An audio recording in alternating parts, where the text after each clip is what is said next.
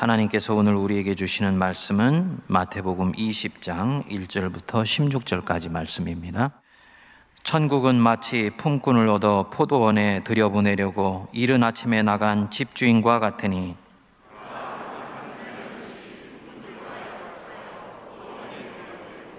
또 제3시에 나가보니 장터에 놀고 서 있는 사람들이 또 있는지라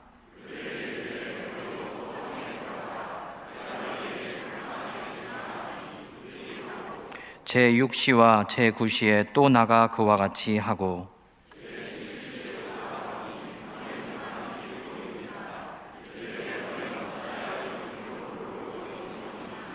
이르되 우리를 품꾼으로 쓰는 이가 없음이니이다. 이르되 너희도 포도원에 들어가라 하니라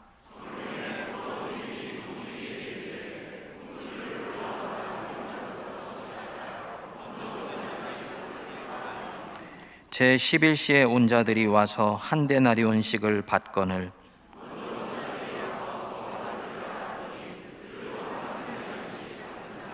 받은 후 집주인을 원망하여 이르되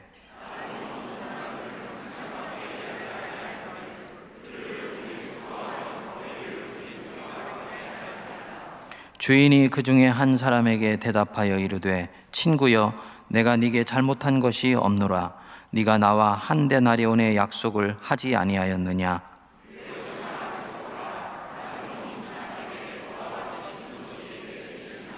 내 것을 가지고 내 뜻대로 할 것이 아니냐? 내가 선함으로 네가 악하게 부느냐?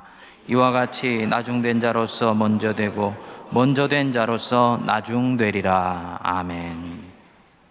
우리 성도님들은 세상에서 사시면서 한 번씩 하나님이 불공평하다고 생각되시는 경우가 없습니까?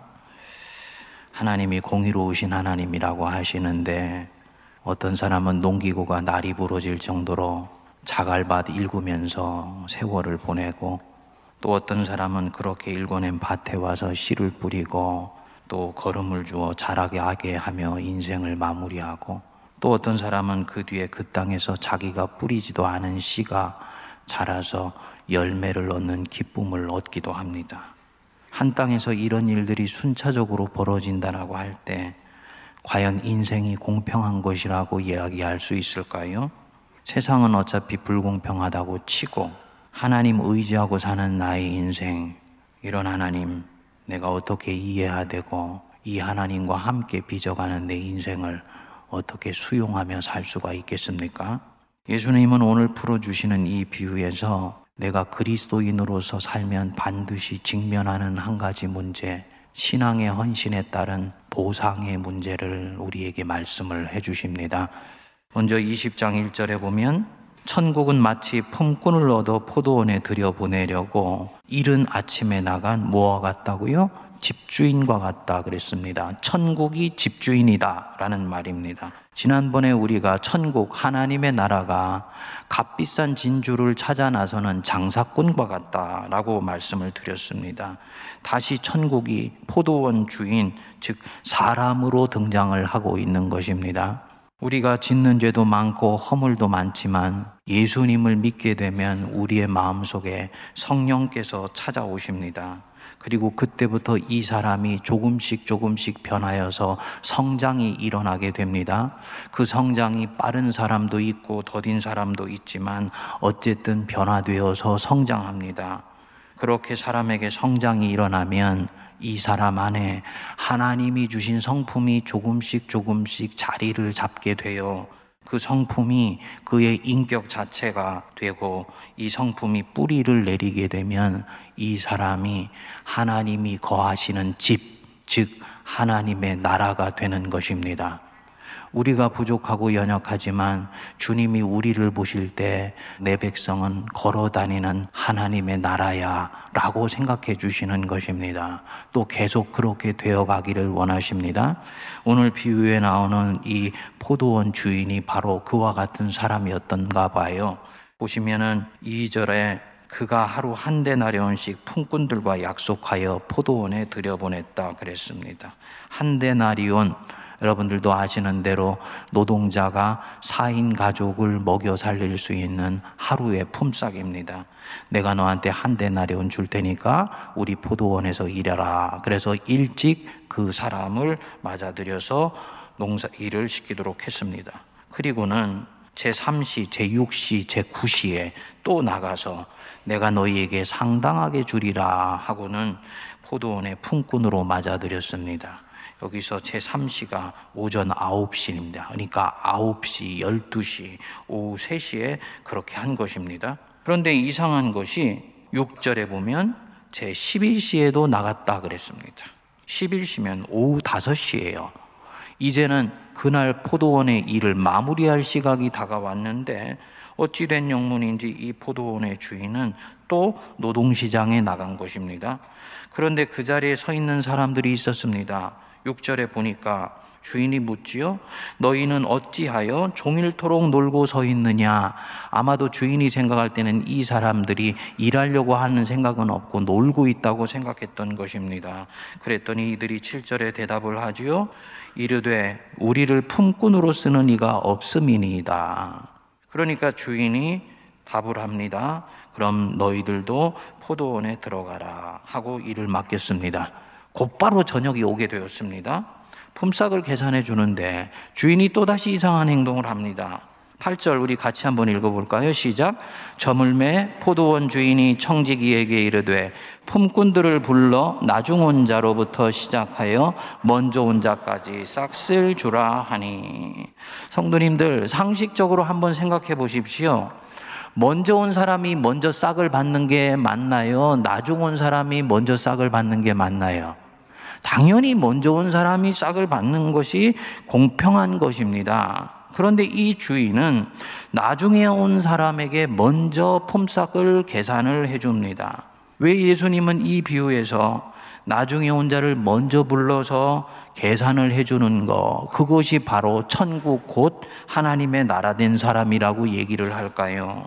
이것은 분명히 불공평하고 불공정한 것인데 왜 이렇게 할까요? 이런 주인이 하나님의 나라 맞습니까? 이 주인은 사람일 수도 있지만은 당연히 우리 예수님은 하나님을 잠정적으로 일컬으시고 있을 것인데 이분이 정말 공의로우신 하나님이 맞냐는 것입니다. 자, 보십시오. 나중에 포도원에 일하러 온 이 사람들이 어떤 사람들이냐? 아무도 자신들을 품꾼으로 써주는 이가 없나이다. 라고 대답을 했습니다. 왜요? 품꾼 노릇하기에는 시원찮아 보이는 사람들이었기 때문입니다. 미국의 캘리포니아에 가면 중남미에서 넘어온 사람들이 많이 있어요. 일컬어서 히스패닉이라고 그럽니다. 불법 체류자들도 많고 많은 경우는 특별히 기술 없이 막노동을 하면서 먹고 사는 사람들이 대단히 많이 있습니다. 이삿짐 차량을 빌리는 곳에 가면은 이 사람들이 집 나르는데 자기들을 써달라고 차량센터 옆에 쭉 모여 있습니다. 그럼 그날 이삿짐을 나르는 주인은 아무나 사용하지를 않습니다. 볼 때 선해 보이고 성실해 보이고 무엇보다도 힘께나 쓸 수 있는 사람을 뽑습니다. 당신, 당신, 나를 도와줘요. 이렇게 해서 뽑아갑니다. 바로 이 비유가 그런 상황인 것입니다. 그러면 오후 5시까지 이삿짐 센터 옆에서 서성거리고 있다? 아무도 이 사람들을 품꾼으로 써주려고 하는 사람이 없었던 것입니다. 얼굴에 병색이 만연하거나 사울의 피죽도 못 얻어 먹은 것처럼 기운이 없어 보이거나 체격이 왜소해서 막일하기에는 전혀 적절치 않아 보인다라고 생각했던 것이지요. 게으른 사람들이 아니지요. 만일 그랬다면은 이 사람들은 진작 포기하고 신세 한탄하면서 술이나 마시러 가버렸을지 모릅니다. 5시까지 발을 동동 구리면서 다른 누군가가 와서 자신들을 써주기를 애타게 기다리고 있었을 것입니다. 생각해 보세요. 이 사람들이 그날만 오후 5시까지 그렇게 있었을까요? 그 전날도 그 전날도 동일한 상황이 아니었을까요? 그래서 이 사람이 어디 가서 일도 하지 못하는 것 때문에 자식들 제대로 먹이지도 못하고 홀로 계신 노부모 밥 한 끼도 제대로 차려드리지 못한다 생각하니 이 사람이 얼마나 가슴이 녹아져 내리면서 애간장을 쓸어내렸을 것입니까? 그런데 이 사람이 그 포도원 주인을 만난 것입니다. 인생의 구원자를 기다리고 있었던 사람이 바로 그 구원해 줄 사람을 만난 것과 마찬가지입니다.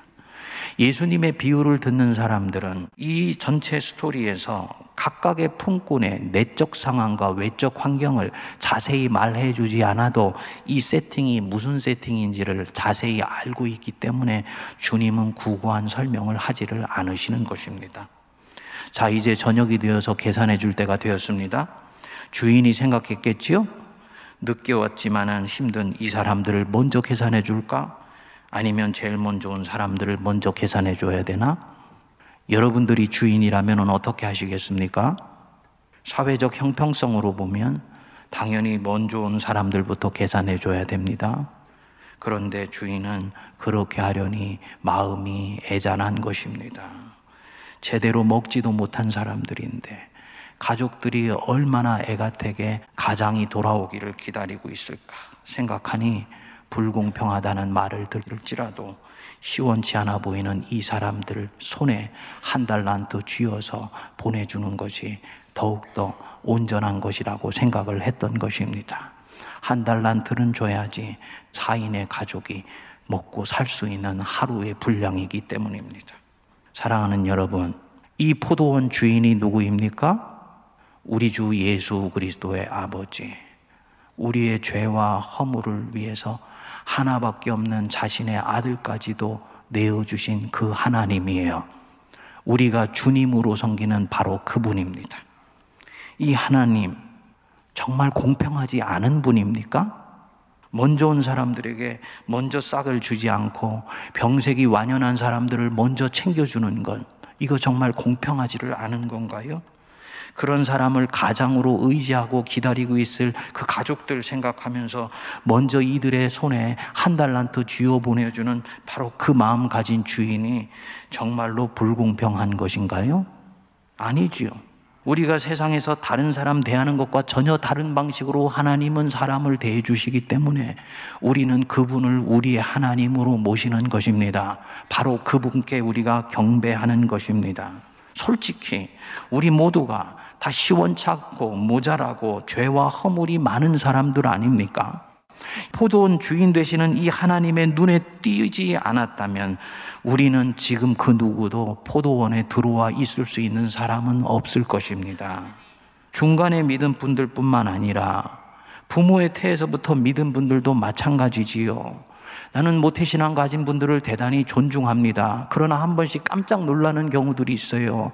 마치 본인들은 태어날 때부터 이미 은혜라는 것을 손에 움켜쥐고 태어났기 때문에 은혜 없이도 얼마든지 신앙생활을 하고 있는 것처럼 생각합니다. 그렇지 않습니다. 하나님이 믿는 부모에게 나를 보내주시지 않았다면 내가 인생의 길을 가는 동안에 정말 보이지 아니하시는 하나님을 내가 나의 주님으로 고백할 수 있는 영안을 틀 수 있었을 것이라고 생각하십니다. 있습니까? 아니지요. 은혜 받지 않은 사람은 단 한 사람도 없고 그의 긍휼하심을 입지 않은 사람은 단 한 사람도 없습니다. 공평하게 대하기로만 작정하셨다면 구원받을 자는 우리 중에 아무도 없는 것입니다. 긍휼함으로 대해 주시기 때문에 지금 우리가 이 자리에 있는 것입니다. 하나님 얘기만을 하는 것이 아닙니다. 하나님의 이 성품을 마음에 품은 부자들이 왕왕 있습니다. 이분들은 열심히 일을 합니다. 열심히 일을 해서 재산을 모으고 어느 해 비즈니스를 시작을 합니다. 포도원의 주인이 된 거예요. 어렵게 모은 사람은 인색하기가 쉽고 자기 옛날에 고생한 거 생각해서 다른 사람들에게 고생을 강요하기 쉬운데 이 부자는 오늘 이 비유에 나오는 포도원 주인을 닮았습니다. 노동력이 필요하지 않은데도 사람을 갖다 쓰는 경우도 있고 병색이 완연한 사람도 한 번씩 데려다가 일을 하게 합니다. 왜냐하면 자기도 병자요 죄인이었을 때 하나님께서 자기를 그렇게 데려다가 사람 만들어 주셨기 때문입니다. 돈을 모으는 목적이 신앙 없는 사람과 다릅니다. 열심히 일해서 비즈니스에 지혜롭게 투자하고 그렇게 해서 이윤이 나오면 몇 퍼센트를 떼어서 복지재단을 만들고 약한 사람 돌봄이 필요한 사람들을 살핍니다. 주변에서 한 번씩 걱정하는 얘기를 하지요. 이 사람아, 그렇게 하다가 불경기에 큰일 날 수 있어. 재투자할 수 있도록 늘 준비해 놓아야 해. 하지만 이 사람은 아랑곳하지 않고 자신이 하던 일을 계속합니다. 지금 이렇게 기업을 운영할 수 있다는 그 자체가 자기한테는 삶의 기쁨이고 보람이기 때문입니다. 이 사람이 바로 주님이 찾으시는 하나님의 나라인 포도원 주인입니다. 좋은 일이 있으면 항상 그 옆에 시험거리가 따라옵니다. 포도원 주인이 늦게 온 사람에게 한 데나리온을 주는 것을 보고는 제일 먼저 와서 열심히 일한 사람은 잔뜩 기대하고 있었을 것입니다. 당연히 나한테는 더 주겠구나. 그런데 주인이 또 이상한 행동을 하지요? 자기한테도 한 데나리온을 주는 것입니다. 이들이 어떻게 반응했습니까? 11절을 보시면 받은 집주인을 어떻게 했다고요? 원망했다 그랬습니다. 먼저 온 자기들 기다리게 하고 나중 온 사람들 쥐어서 집에 먼저 보내주는 것도 불공평한데 먼저 일한 자신들이나 나중 와서 한 시간 채 일한 사람들이나 똑같은 싹을 죽는 것을 보고 불만이 터져 나온 것입니다. 그리고는 말합니다. 12절에 보시면 나중 온이 사람들은 한 시간밖에 일하지 아니하였거늘 그들을 종일 수고하며 더위를 견딘 우리와 같게 하였나이다. 불공평하다는 것입니다. 그런데 주인이 이 말을 듣고 뭐라고 얘기를 합니까? 13절 우리 한번 볼까요? 주인이 그 중에 한 사람에게 대답하여 이르되 뭐라고요? 친구여. 친구여라고 얘기를 합니다. 무슨 얘기냐? 잃어버린 탕자에 비유해서 힘들더라도 자기 자신의 한계를 뛰어넘으면서 아버지를 지키고 아버지 곁을 떠나지 않았던 그 첫째 아들을 기쁘게 여기셨던 바로 그 마음과 동일한 마음입니다. 아침부터 저녁까지 어린 시절부터 지금까지 당신의 포도원에서 당신의 동역자가 되어서 열심히 일한 이 사람의 신실함을 주님이 기뻐 받으시는 것입니다. 그래서 그를 품꾼이 아니라 친구로 대해 주시는 것입니다. 여러분, 이 사람 본래 누구입니까? 품꾼이에요. 포도원 주인은 고용 주고 이 사람들은 고용인입니다. 그런데 아침부터 와서 지금까지 일하는 것을 보면서 주인이 이 사람들을 대하는 마음이 달라졌습니다. 무엇으로 대하는 것이냐? 친구로 대하는 것입니다. 예수님의 말씀이 생각나죠? 내 마음 내 뜻대로 행하는 자는 더 이상 내가 그를 종이라 하지 아니하고 나의 친구라 하리라. 바로 그런 사람이 되어 있는 것입니다. 우리 한국교회 성경 해석에서 잘못된 부분이 하나 있습니다. 우리는 항상 이것 아니면 저것이에요. 이더 오어입니다. 열심히 일을 했어도 마음이 삐뚤어지면 그 앞에 일한 모든 것들까지도 가치를 인정해 주지 않는 식의 성경 해석입니다. 행위가 중요한 것이 아니라 믿음이 중요하다. 이런 식인 거예요. 그런데 이 비유에서 예수님은 행위냐 믿음이냐를 말씀하지 않습니다. 이들이 보상을 바라고 일을 했건, 그저 일을 했건, 이들이 자신의 포도원을 열심히 섬긴 그 자체를 주인은 기뻐 받습니다. 그리고 거기에 더하여서 영적으로 이제는 성장해 가기를 바라시는 거예요. 이것이냐 저것이냐가 아니고, 보스 엔드입니다. 여태까지 일한 것도 받으시고 거기에서 부족한 것은 이제 더 영적으로 자라가야 된다고 격려하시고 촉구하시고 도전하시는 것입니다. 이 포도원 주인은 먼저 와서 일한 사람들, 열심히 일하고 공평하게 대접받기를 원하는 이 사람들에게 무엇을 지금 원하고 있을까요? 일하고 싶어도 일하지 못하는 사람들을 긍휼히 여기는 마음을 원하는 것입니다. 능력 없는 사람들을 불쌍히 여기는 것을 원하는 거예요. 재난을 당한 사람들에 대해서 긍휼히 여기는 마음을 갖는 것. 주인의 성품을 닮아가기를 바라는 거지요. 요번에 우리 갑작스럽게 신종 코로나 바이러스가 생겨서 우한에 있는 700여 명의 우리 교민들을 전 세계로 실어 나르게 되지 않았습니까? 처음에는 그들을 격리시설에 두 주 동안을 수용하려고 했는데 극구 반대를 해서 결국은 진천과 아산 지역으로 옮기게 되었습니다. 그 얘기를 듣는데 아차 싶더라고요. 진천과 아산에 있는 주민들이 받으려고 할까? 아니나 다를까 주민들이 처음에 나와서 데모를 하고 절대로 받지 못한다고 했는데 이들이 갑작스럽게 선한 마음들이 일어나서 우리 지역에서 편안히 잘 있다가 회복되어서 가시기 바랍니다 하고 마음을 열어주게 되었습니다. 여러분 이것이 갑작스럽게 재난을 당한 사람들을 불쌍히 여기는 마음이고 포도원 주인의 마음이에요. 그들 안에 무슨 마음이 일어나서 그렇게 마음이 변화됐는지 모르지만은 저는 온 국민들이 아산과 진천 지역에 있는 우리 주민들에게 박수를 보내야 된다고 생각을 합니다. 아무도 받지 못해서 결국은 그 비행기가 뜨지도 못하고 내리지도 못하는 상황이 됐다면 정이 많고 사랑이 많았던 우리 민족이 어떻게 세상 사람들이 보겠습니까? 내가 열심히 일했는데 덜 받았다고 속상해하고 다른 사람들 받은 것과 비교하고 내게 올 기회가 다른 사람들에게 간 것이 아닌가 늘 질투하는 마음 인간이면 누구나 갖고 있는 마음입니다. 그러나 예수 믿는 사람은 다르고 또 달라져야 되는 것입니다. 누가 혹시 내 것 가져가지는 않았는가? 하는 이 박탈감, 예수를 믿게 되면 스스로 안에 자존감이 세워지기 때문에 조금씩 사라지게 됩니다. 질투하거나 경쟁하려고 하는 마음도 조금씩 작아지게 돼요. 약한 사람 불쌍히 여기고 그들을 긍휼히 여기는 마음이 찾아오게 됩니다. 이것이 바로 성도고 그 성도들이 모여 있는 곳이 교회예요. 그런데 제가 목회를 하다 보면 가끔씩 성도님들이 목사님 이것은 불공평해요. 이것은 공정하지 않습니다. 라고 얘기를 하는 경우를 왕왕 보게 됩니다. 마음이 아프지요. 여러분, 교회는 포도원처럼 세상의 논리와는 다른 논리가 작동하는 곳입니다. 세상은 전글같이 강한 사람이 약한 사람을 지배하고 다스리려고 합니다. 그래서 늘 서로 긴장하면서 내 것을 혹시 누군가가 가져가면 어떻게 하는가 하고 눈을 부라리면서 살지만 교회는 그런 곳이 아니에요. 오히려 강한 사람이 와서 약한 사람을 섬기고 돌보는 곳입니다. 그래서 대통령도 교회 오면 청소를 할 수도 있고 환경 미화원도 주님을 사랑하는 그 열정으로 인해서 사람들에게 존경을 받으며 리더십을 발휘할 수도 있게 되어 있는 곳 바로 그곳이 교회입니다. 이게 주님이 기뻐하시는 참교회예요. 언젠가 이런 교회들이 세력을 얻게 되었을 때 세상이 교회로 바뀌는 역사가 나타나게 되는 것입니다.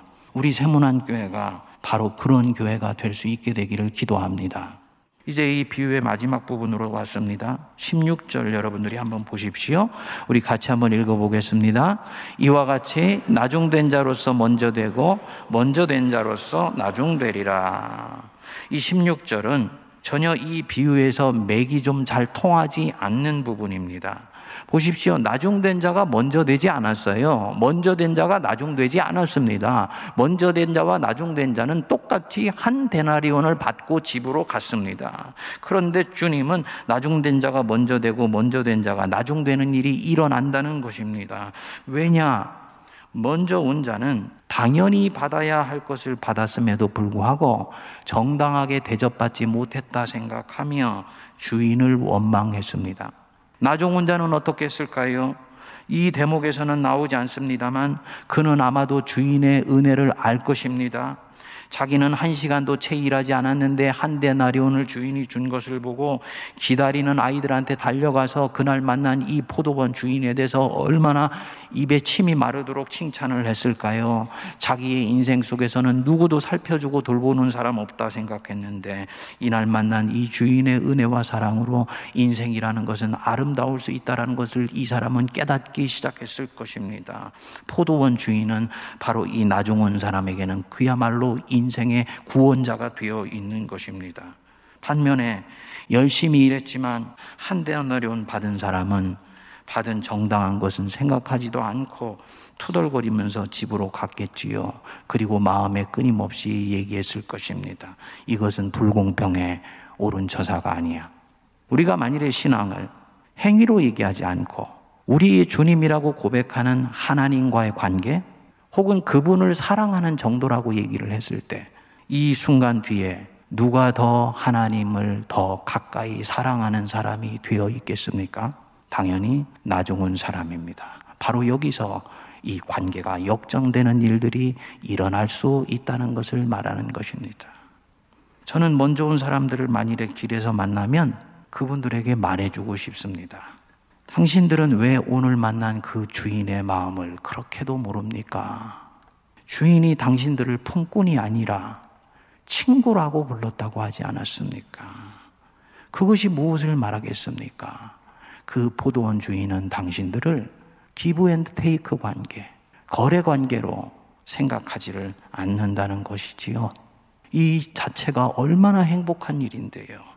당신들은 날마다 자신이 강한 사람들이고 노동시장에 가면 제일 먼저 다른 사람들의 눈에 띄어서 가장 많은 품삯을 받을 수 있는 그런 인생을 살 거라고 생각하지만 당신들은 강하나 어느 날 약한 그 날이 반드시 오게 될 것입니다.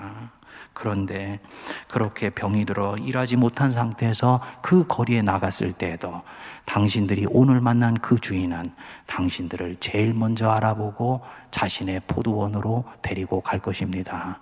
왜냐? 건강한 때 와서 최선을 다해 일해준 것을 알기 때문에 이 포도원 주인은 그것을 잊지 않을 것이기 때문입니다. 그런 인격을 만난 자체를 축복으로 알면 얼마나 좋은 일인데, 당신들을 친구로 대한다는 것이 얼마나 큰 축복인데, 충분히 보상받지 않았다고 생각을 합니까? 보상의 허구에서 벗어나세요. 오늘 그 주인 만나 그 포도원에서 일하기 시작한 그 자체로 당신의 인생은 구원을 받은 것입니다. 저는 그렇게 얘기해 주고 싶어요. 여러분, 저는 25살에 예수님을 만났어요. 30살에는요. 제가 당연히 늦게 온 품꾼이라고 생각을 했습니다. 그런데 이상해요. 나이가 먹으면 먹을수록 왠지 저도 일찍 와서 일한 품꾼처럼 생각되는 경우가 있습니다. 그리고 주님은 때때로 대단히 불공평하셔 라고 생각되는 때가 있습니다. 그런데 곰곰이 생각해 보니 주님은 항상 제가 했던 것보다도 더 풍성한 것으로 저에게 베풀어 주시고 채워 주신 것을 새삼스럽게 깨닫게 됩니다. 포도원에서 일한 그 자체로 이미 우리는 우리가 헤아리고 있건 헤아리지 못하고 있건 더 풍성하고 크고 놀라운 것으로 받고 있는 것을 믿으시기 바랍니다. give and take로 여러분들과 제가 생각하면 우리는 그야말로 쫄쫄 메말라가는 은혜의 샘물밖에 먹지를 못할 것입니다. 우리는 모두가 다 하나님의 은혜로 여기까지 온 사람들입니다. 우리 인생이 끝나는 날까지 우리는 우리가 행한 것보다 더 풍성한 것으로 주님께 늘 받게 될 것입니다. 주님이 그래서 우리에게 말씀하신 거예요. 나는 인애를 원하고 제사를 원하지 아니하며 번제보다 하나님 아는 것을 원하노라. 포도원에서 얼마나 긴 시간을 함께 있었건 주인의 마음 속에 있는 것을 깊이 헤아려서 필요할 때는 긍휼히 여기고 필요할 때는 양보할 줄도 알고 무엇보다도 내가 한 것보다 풍성한 것으로 늘 채워주셔서 여기까지 왔다는 것을 기억하여 그 은혜를 붙들고 살아가는 저와 여러분 되시기를 바랍니다. 기도하겠습니다. 하나님 아버지, 은혜를 감사합니다. 천국은 마치 품꾼을 얻어 포도원에 들여보내려고 이른 아침에 나간 집주인과 같다고 했습니다. 품꾼이 없어도 일하실 수 있는 분인데, 이른 아침에 나가고, 9시에 나가고, 12시에 나가고, 3시에 나가고, 또 그 포도원에 누군가를 맞아들이려고 일할 능력이 없는 자들까지도 찾아서 그 포도원으로 초청하여 들이시고, 그 포도원에 동역자로 친구로 삼아 주심을 감사합니다. 그러나 저희들은 때로 주인 되시는 우리 하나님이 우리를 품어 주시는 것은 생각하지 않고 우리가 주님께 헌신한 것에 비해 받지 못한다 생각하며 불평하고 원망하는 경우 얼마나 많이 있습니까? 말씀을 들고 찬찬히 주님 앞에 혼자 머물러 있으며 우리 주님이 나를 어떻게 선대하셨는지를 기억하게 하여 주옵소서. 늦게 포도원에 온 자들 자만하지 않게 하여 주시고 항상 허물 많으나 주님께서 맨 마지막에 불러주신 자인 것을 늘 염두에 두게 하여 주사 그 받은 은혜로 끝까지 주님 붙들고 살아가게 하여 주옵소서. 성령으로 시작하였다가 육으로 망하는 자 없게 하여 주시고 영으로 시작하였다가 영으로 마무리하게 하여 주옵소서. 예수님 이름으로 기도하옵나이다. 아멘.